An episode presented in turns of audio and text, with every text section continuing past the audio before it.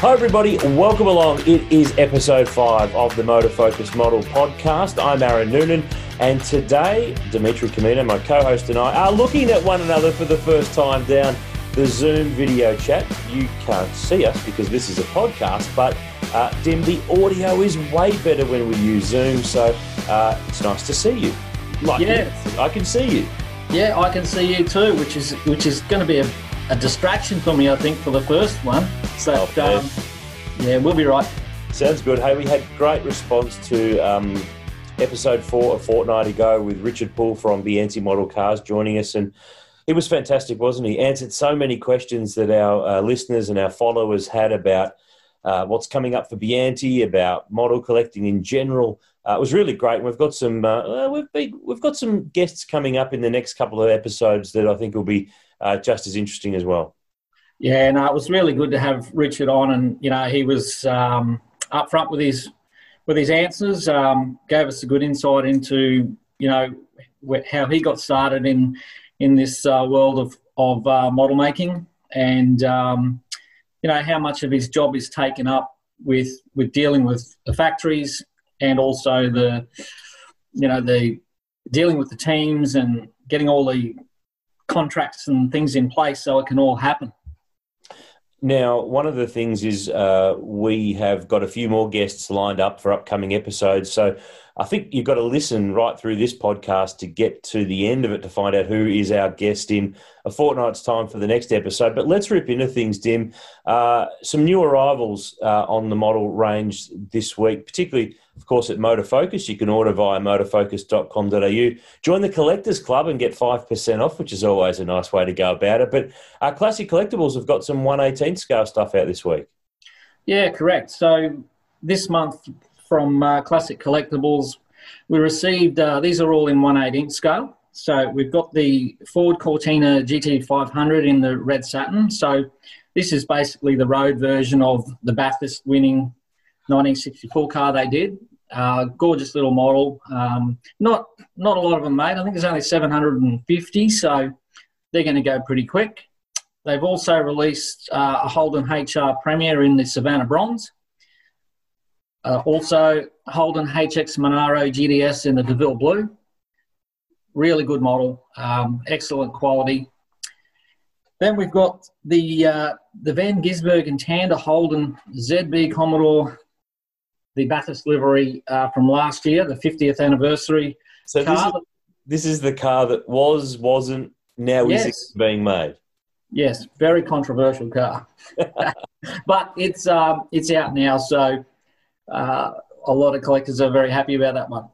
And of course, that livery from last year for the Red Bull Holden Racing Team at Bathurst it mimicked really the Holden dealer team's cars of about seventy one, but of course, it was to celebrate the 50th anniversary of factory involvement in the Great Race at Bathurst. Ironically, given uh, 2019 back to 1969, 69, it was the Holden dealer team, and Holden was doing everything they could to tell everyone that it wasn't them involved in the racing program when absolutely we all know that they were up to their ears in it. So, uh, yeah, that, that's one that I'd expect, whether it's that car or the Lowndes Whincup car, that'll be sought after given it was a, a one-off livery, very nearly a Bathurst winning car for uh, Van Gisbergen and Tander. Of course, they finished second to the Shell V Power Racing Mustang of Scott McLaughlin and Alex Premat. And we've covered off what's happening with the model car of the winning car on previous episodes. So if you haven't heard about it, go through our back catalogue of podcasts on the Motor Focus Model podcast and you can hear all about it. Uh, we spoke to Richard Poole from Biante last week, and they've got some uh, some new material this week too. Yeah, that's correct. Uh, something for the Ford fans. So 118 scale uh, Ford Falcon XB GT sedan, so the four door in polar white. Now this is the second color release out of this mold. The first one was the yellow blaze. So it's uh, it's actually a uh, what they call a composite model. So I won't say it's a fancy name for plastic, but you know it's kind of like that. But really good detail. Uh, everything opens and shuts, so it is a bit of the way of the future for AutoArt when they make new molds. So don't be afraid the fact that it is made out of composite. Uh, you'll be very impressed with them. Also, uh, in the Apex brand, they've got the Ford Falcon FPV GTR spec in the kinetic blue. So these are a sealed body resin model. Now, there's only 252 made of this particular colour, so they are going to be in demand, and uh, we've got some available at the moment. Biante have also, uh, they do a range of 112 scale uh, V8 supercars, and uh, so they do the Red Bull Racing and uh, the car that we've been talking about last year's Bathurst retro livery uh, is now available in the 112.4 uh, Van Gisbergen Tander and the Lowndes Whincup car. So that's one of the things that uh, a lot of our uh, listeners and collectors might be pu- a bit puzzled about in that how well we've just talked about those cars in 118th scale being released by classics but uh, Biante actually holds the rights to do them in 112th so there's different deals for different scales yeah, that's right. And uh, like classics just aren't interested in doing a 112th scale model. So Biante obviously have a mold. So it makes uh, good business sense and good for the collectors that they go and get the deal done. I would love to see a little bit more of that going on with the 164 scale, but um, we'll have to uh, keep pushing them to to try and make something like that happen. I'm sure you will be pushing. I'm sure you will be. I, I will push.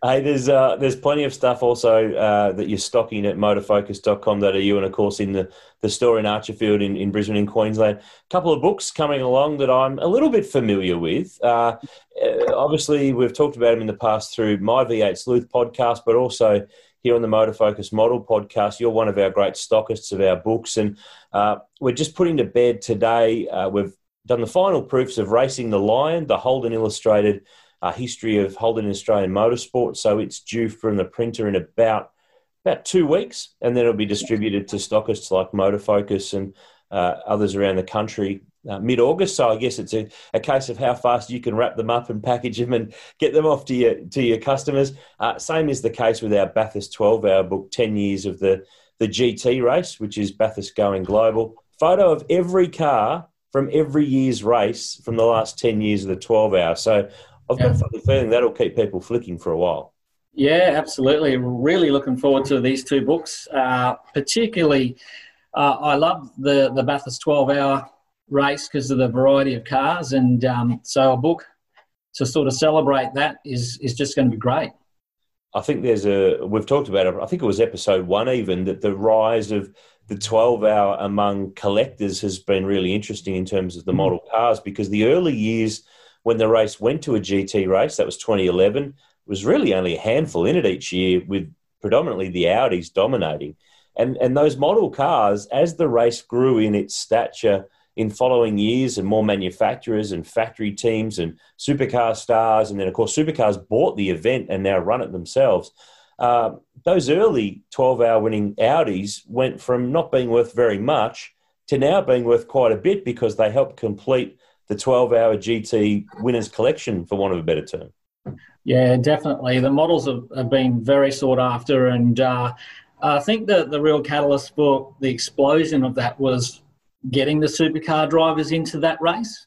You know, seeing our local stars mixing it in there, and um, so it was a great move for supercars uh, to, to take on the race and, and, and do their management and that sort of thing it was that year they put a bit of a block on, wasn't there? Mm, yeah, they had the uh, the official test at Sydney Motorsport Park same weekend as the 12 yeah. hour when it was all getting very political. And uh, mm. luckily that didn't last for too long because in yeah. the end, uh, the sale was made. James O'Brien, who owned and ran the event in conjunction with the, the council up there, uh, sold out to supercars. We've actually covered that off in the book. There's a chapter covering that side of things in Bathurst mm-hmm. going global. So uh, for your customers who order it through Motorfocus, they can not just look at the great pictures of all the cars from over the years, they can read a bit more insight into what was really going on behind yeah. the scenes during that uh, that little mini. Well, it wasn't really a, a race war, but it, it, was brewing that it could have been something uh, a little bit more. Um, speaking of Bathursts too, uh, Dim, we love having those little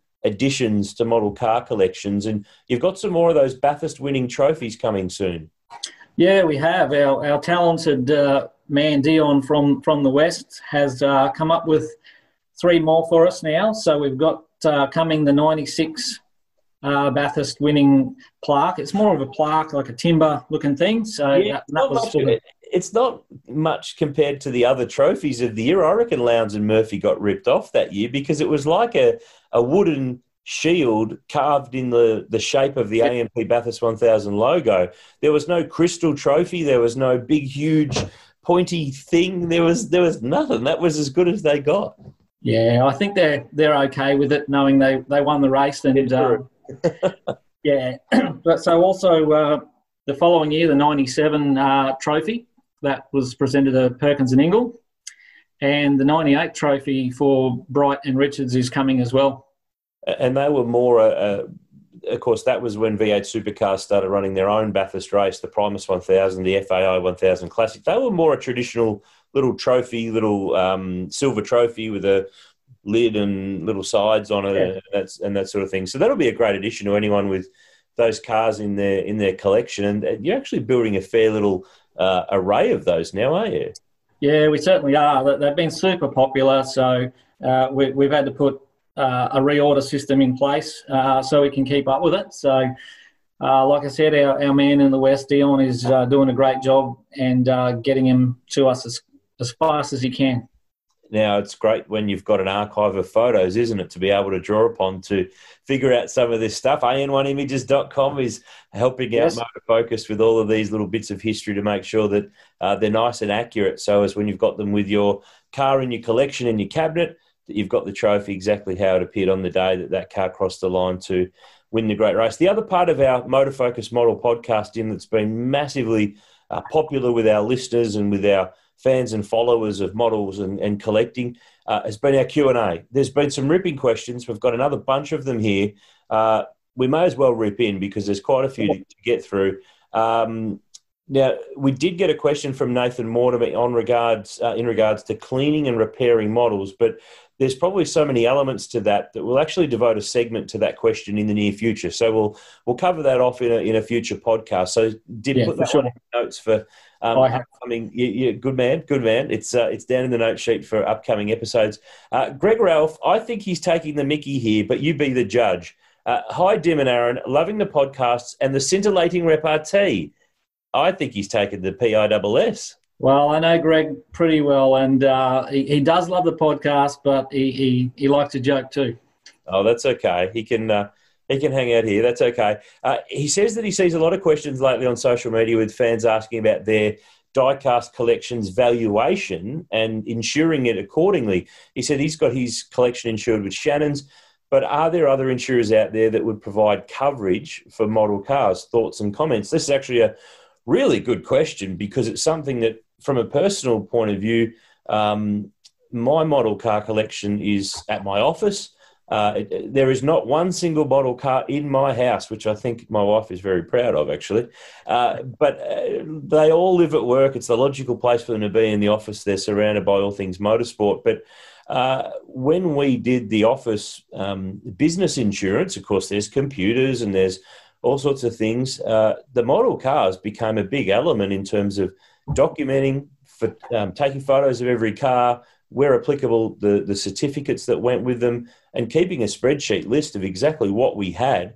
Uh, because if we had to go back and buy it all tomorrow, uh, secondhand through eBay or um, stockists like Motor Focus, it'd be a lot of money and it'd take a lot of time. But you need to have the proof that you even you can't just say, oh, well, I had one of them and I had one of them and I had five of those Brock and Perkins Le Mans Porsches that are worth a pile of money and I had seven of them and three of them. Uh, you've really got to put some time and effort in. And, and Greg raises a, a, really great point. Yeah, it certainly does. Um, but I think we need to get you a cabinet at home so you can take your work home. That will be our first.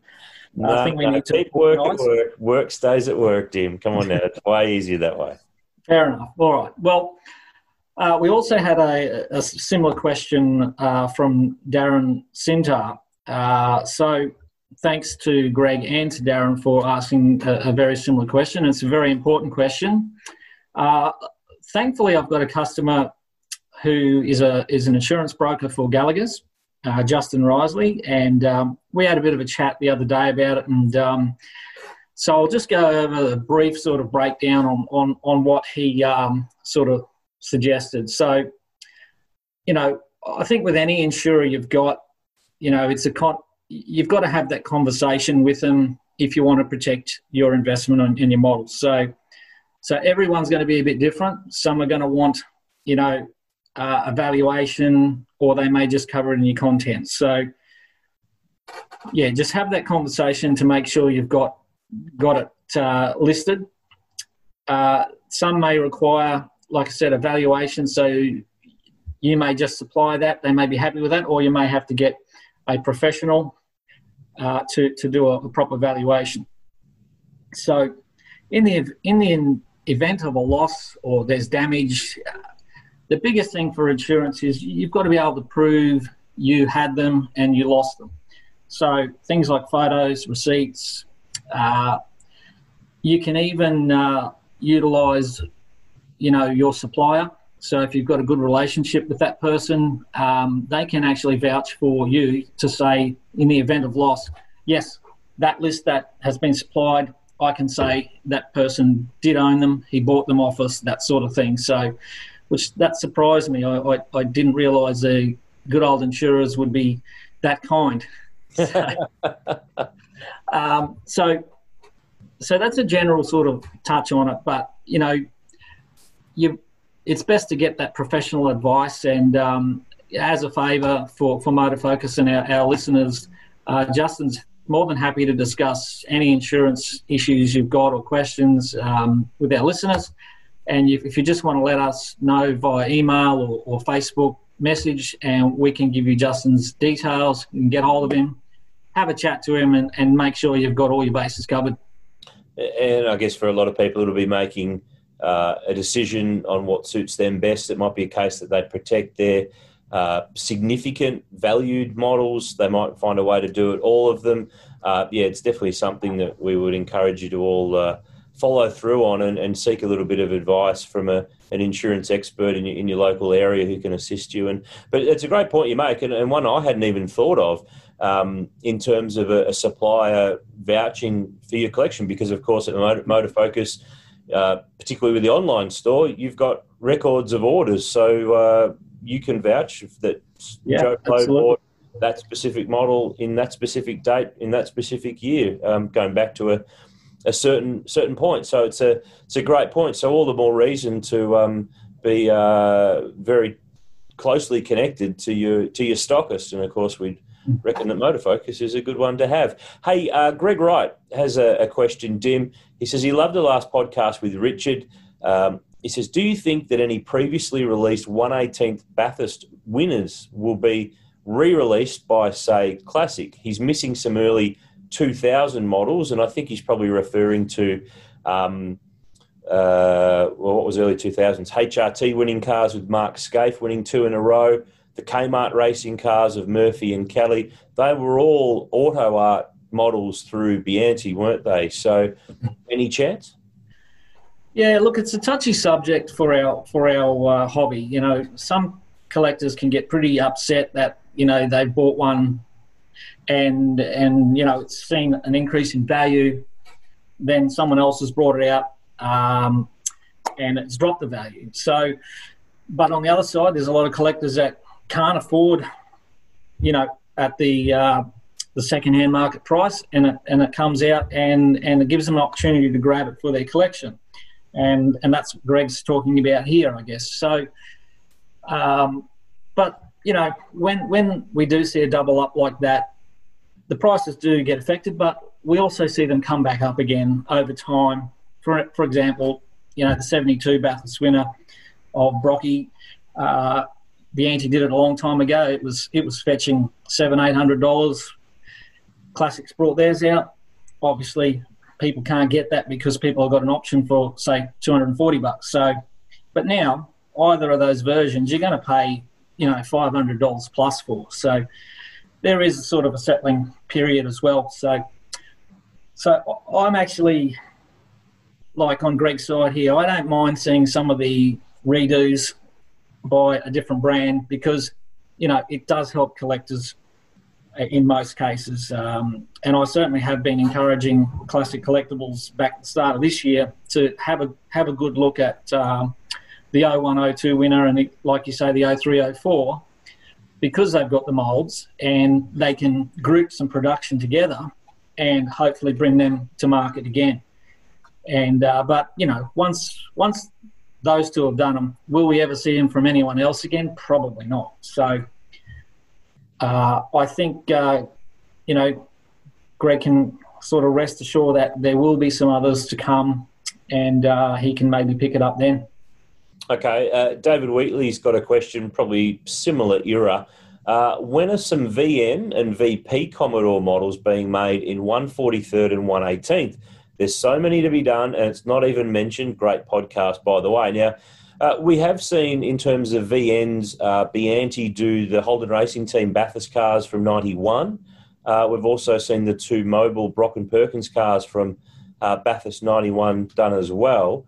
Uh, beyond that, off the top of my head, there's no other VNs that have yet been done, but I can think of some cool VNs like Wayne Gardner's Bathurst debut, Strathfield Car Radios, Red Commodore, the beautiful Alf Barbagallo Castrol VN Group A that he had in Western Australia, uh, Terry Finnigan's Food Town car, uh, Bob Pearson's product cars with the spider web on the front bonnet.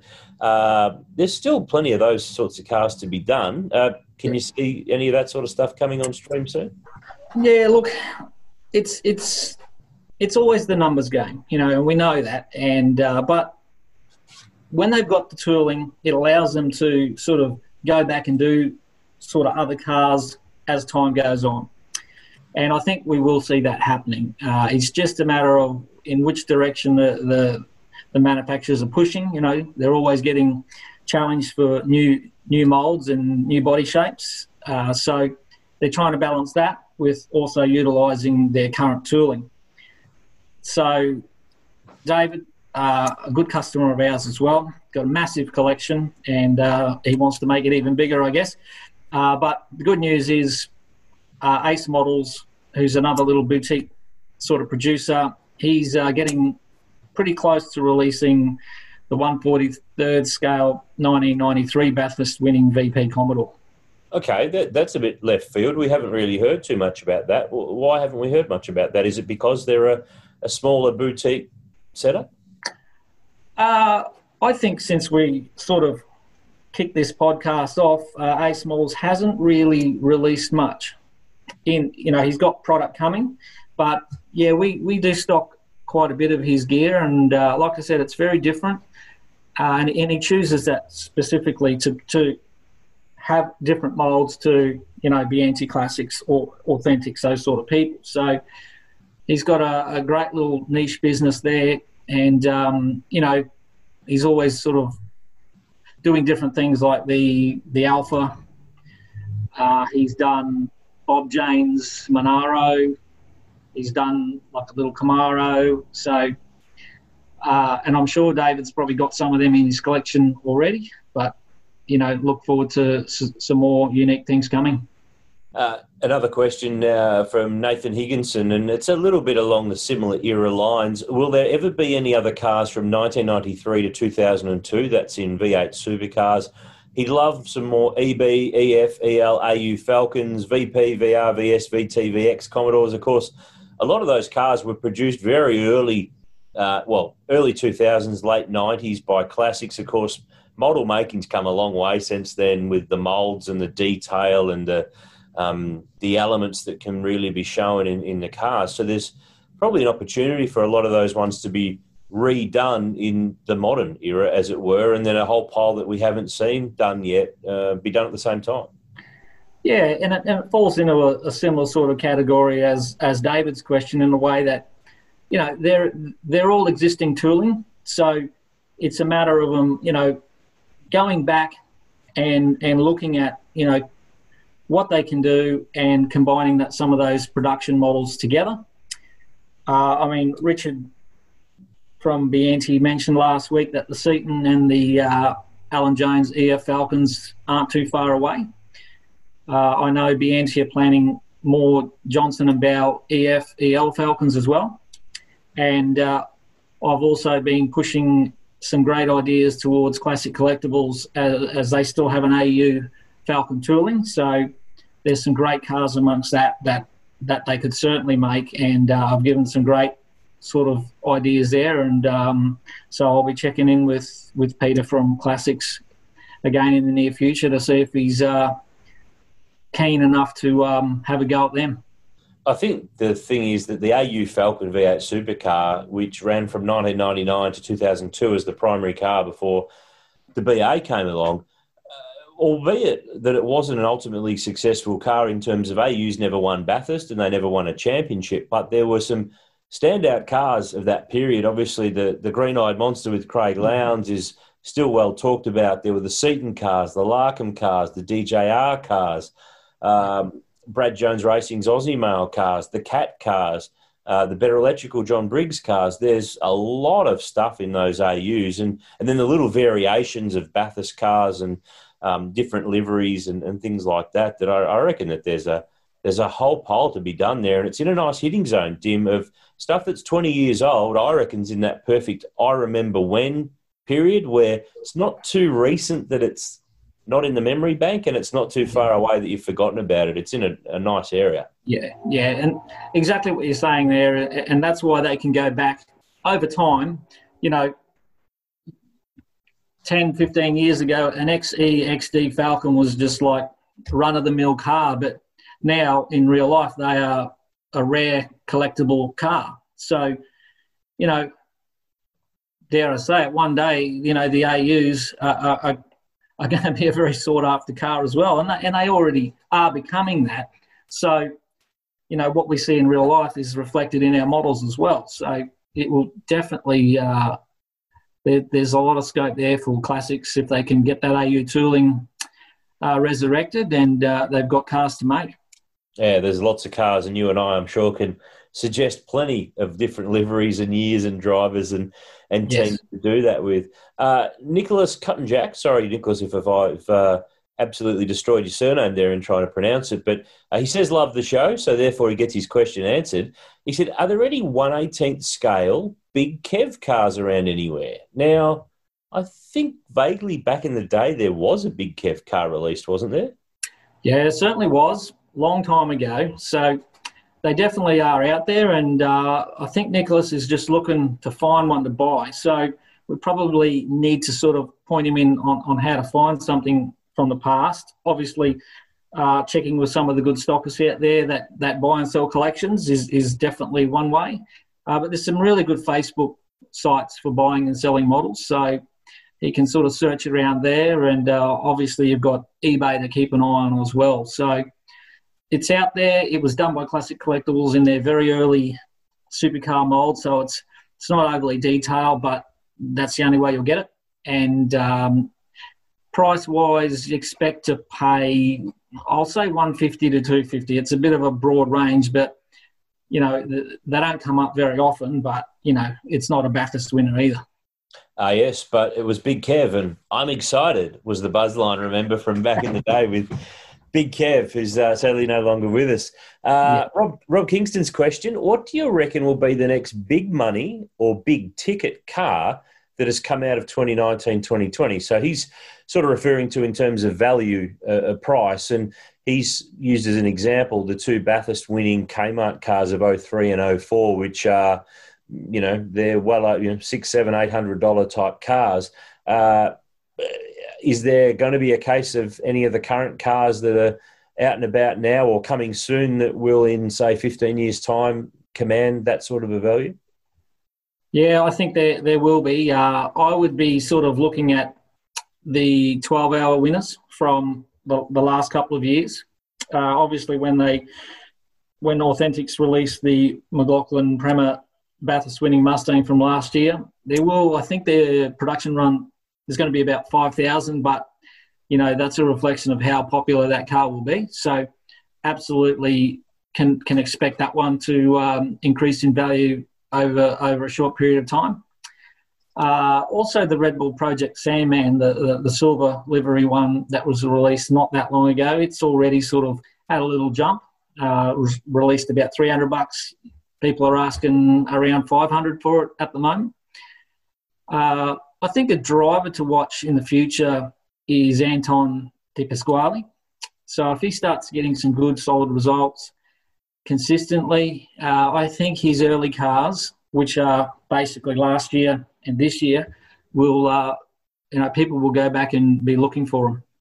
Okay, so you try to get in on the ground level before someone becomes a star, buy their early cars, and be sitting pretty when they start racking up race wins and winning championships. It's a good strategy. I like it. Yeah, look, it is, and we can take the example of Scott McLaughlin.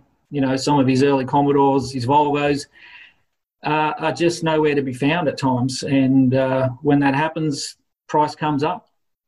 And I guess too, for some of those cars that along the way, uh, for say Scott McLaughlin in his earlier period, I mean, most of those cars that he drove, the GRM Commodores, the Volvos, have all been done in their various livery iterations. But there'll be something along the way that was a unique decaled car that will fill a gap down the track that you wouldn't do if he had not become a superstar. If he was just another regular journeyman, good bloke, but never won a championship, they'd never get done. But because he's becoming this, well, he's he's a do- the dominant force currently. He's the two-time and reigning champion. He's a Bathurst winner. He's piling on the race wins and poles. Uh, and if he doesn't go to the states.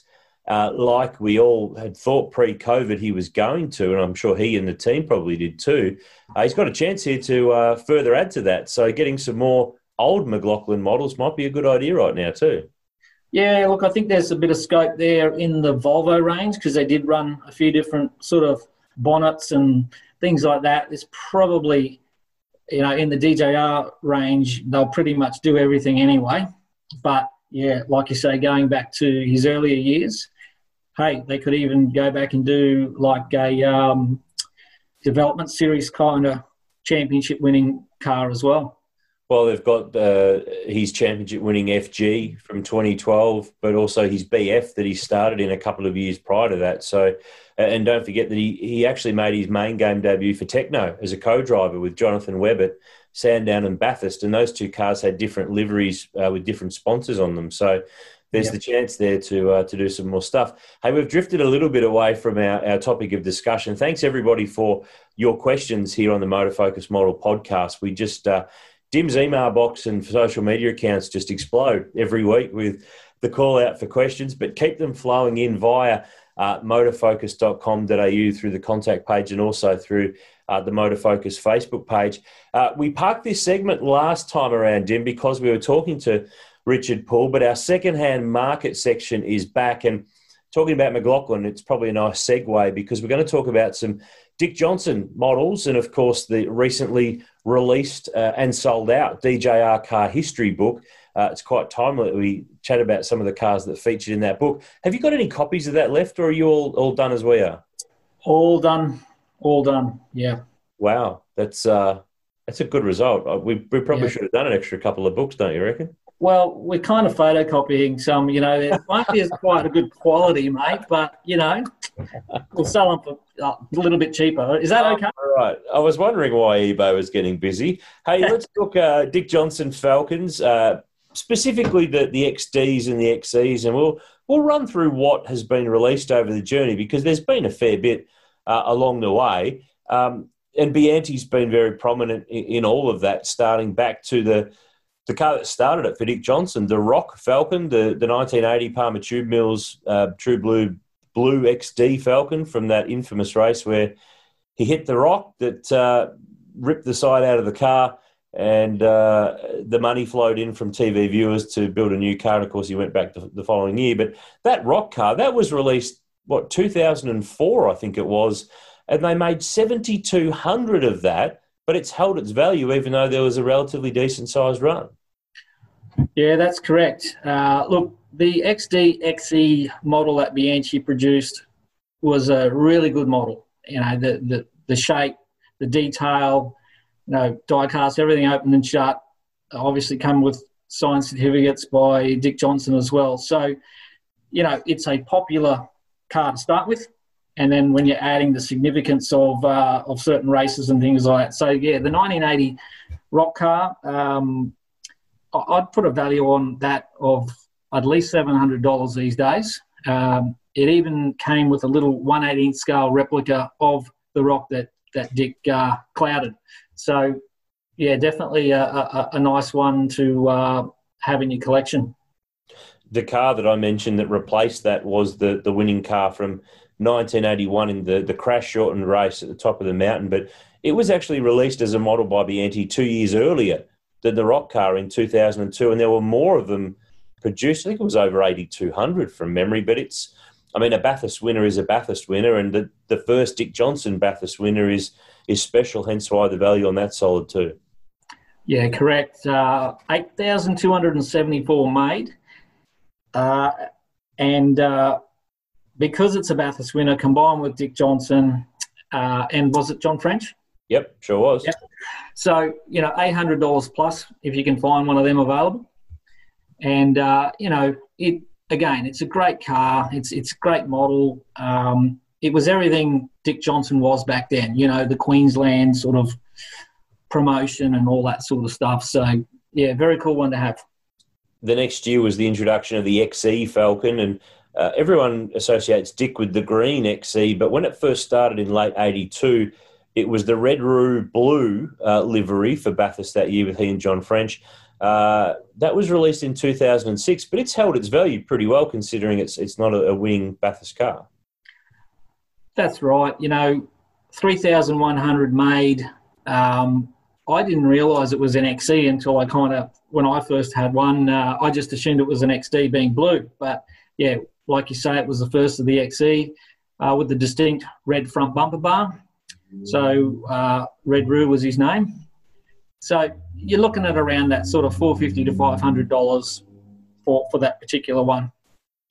1983 is the the famous XE though, the one that was written off uh, in the trees, Greens-Tuf, and more green stuffed than anything anything else.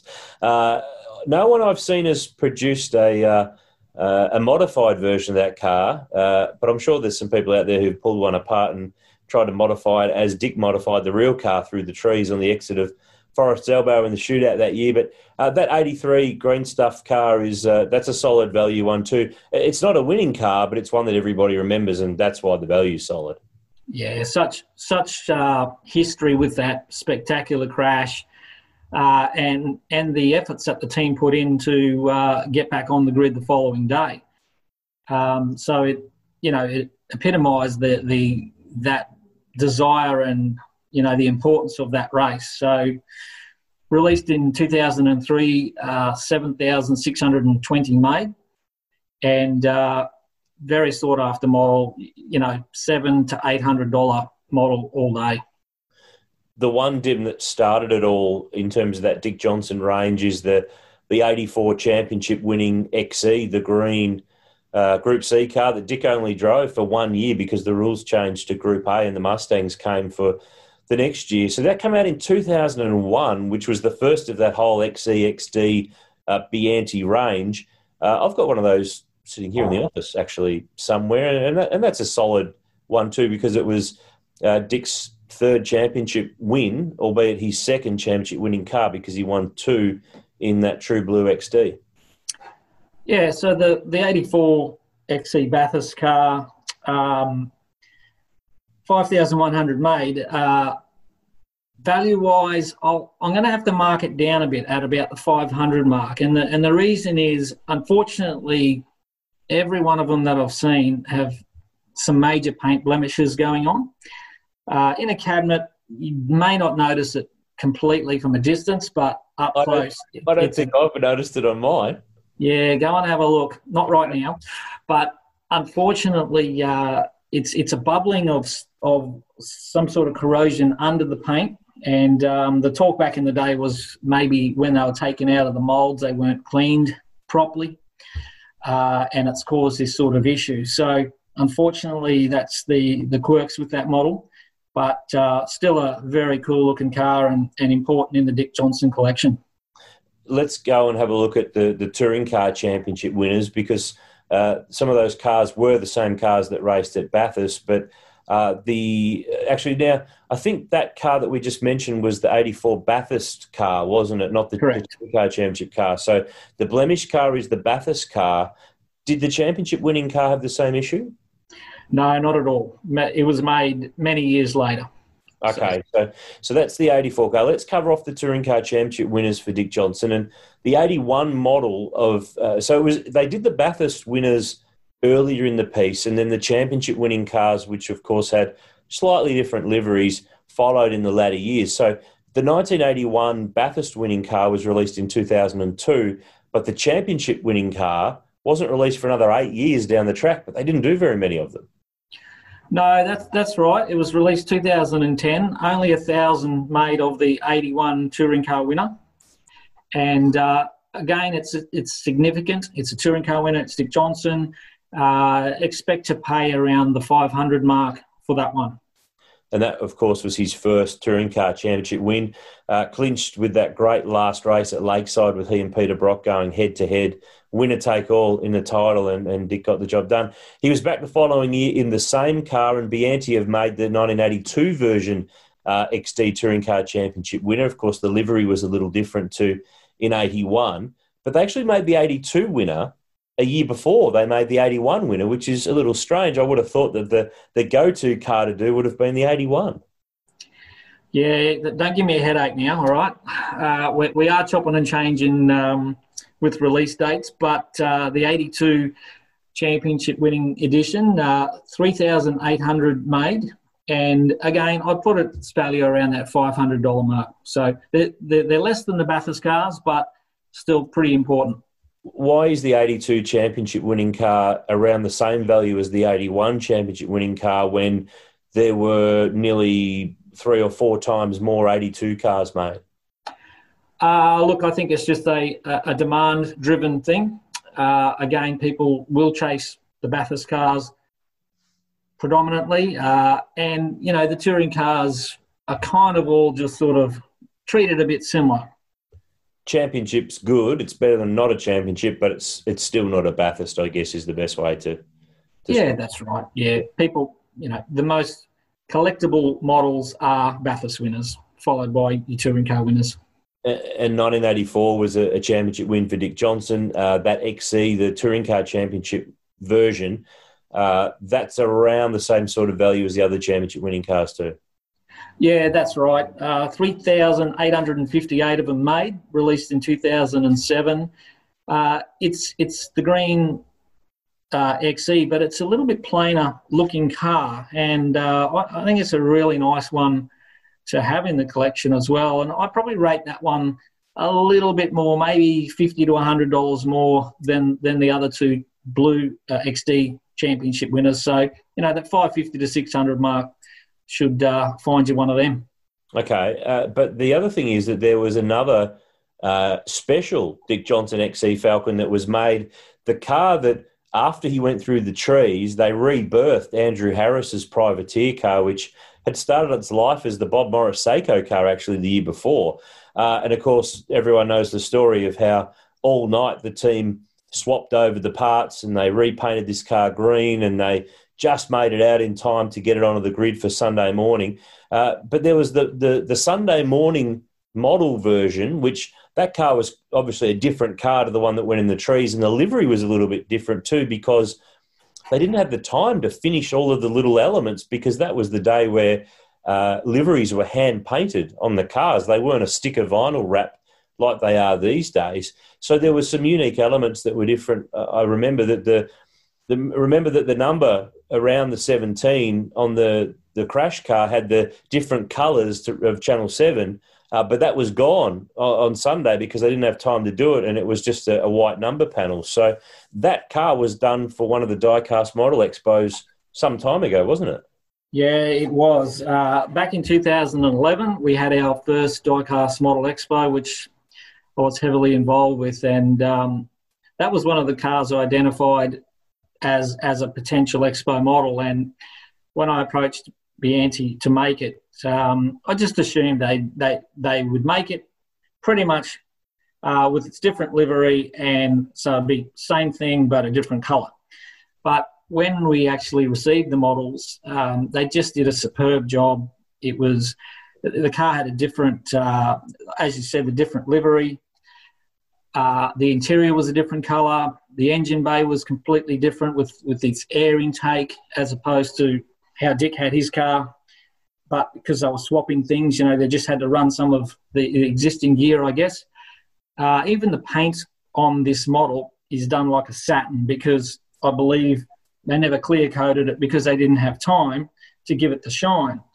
Uh, and also, one of the additions was the in car camera, uh, and Biante produced that in the model as well.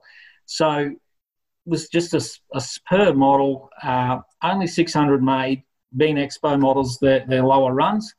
And uh, if you can uh, pry one of them out of collectors' hands these days, you know, it, don't be angry if they're asking 1200 bucks or more. Wow. Well, I'm feeling good about myself because I picked up one of those a couple of years ago at the Bendigo swap meet and it was nowhere near that price. It was decent, but it was nowhere near that price. So that was probably well one done. of my better efforts. Yeah. Yeah. You've good done well.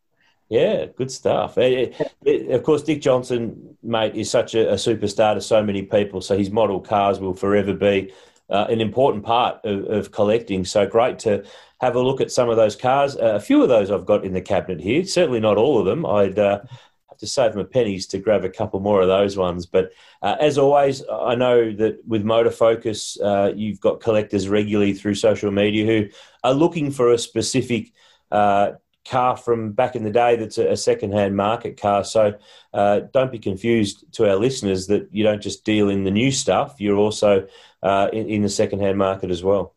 Yeah, it's a big part of our business. Uh, we, we do buy collections from time to time. Um, not always easy to get, but you know, it's in, I, I love doing that and uh, being able to sort of have that range of the older, more sought after cars as well. So uh, if you've got something you might want to trade or sell, you can let us know. And or if you're chasing something been and gone as well. Yeah, I think the half of the fun of collecting anything, not just model cars, is that that chase and that hunt to find the thing that you are missing to complete a, a specific collection or era or uh, type of, uh, of element of whatever it is you're collecting. So that's part of the fun of it. If if you had it all it was too easy, uh, there'd be no fun in it. Hey, special offer too before we wrap up the podcast, Dim. Uh, if you like your metal trailers for model cars, then you've got a pretty good deal on a 118 scale diecast metal trailer. Yeah, that's right. Um, we've uh, done a bit of a deal with one of our suppliers. Uh, so a lot of people like, again, those little extras around their collection.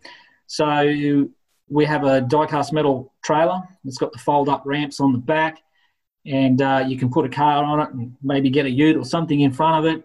Now they're normally a thirty dollar item. Uh, we've got them on special for nineteen ninety five for our uh, collector club members, and it's so easy to join, and you can get that discount.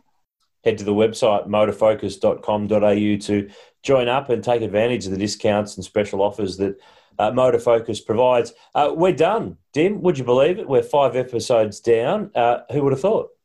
Yeah. Now, next week. Oh, next, sorry, yeah. next issue. I, I, wasn't going to leave without telling our fans we have our first celebrity collector on yes. next week. Uh, his brother is probably a bit more known because he's got his name on their team. However, this guy's been an integral part of Brad Jones Racing for so many years. He's a massive model car collector, which I think a lot of people won't know. Kim Jones is going to join us on the next episode in a fortnight's time. And from what I've heard, He's got a really handy collection of Audis. Remember that they ran the Audi super touring cars for uh, five years, I think it was. Very close ties to Audi Sport in Germany. Uh, I hear he's got some really cool Audi stuff. So if you love that sort of stuff, definitely listen in. Yeah, look, uh, Kim is a bit of a regular wanderer in to our our sort of mobile shop at the V8 Supercar rounds. He uh, he always comes and has a bit of a sticky beak and um, a bit of a chat. So yeah, he's he's a definite uh, hardcore collector, and be interesting to see um, what we can extract out of him about his collection.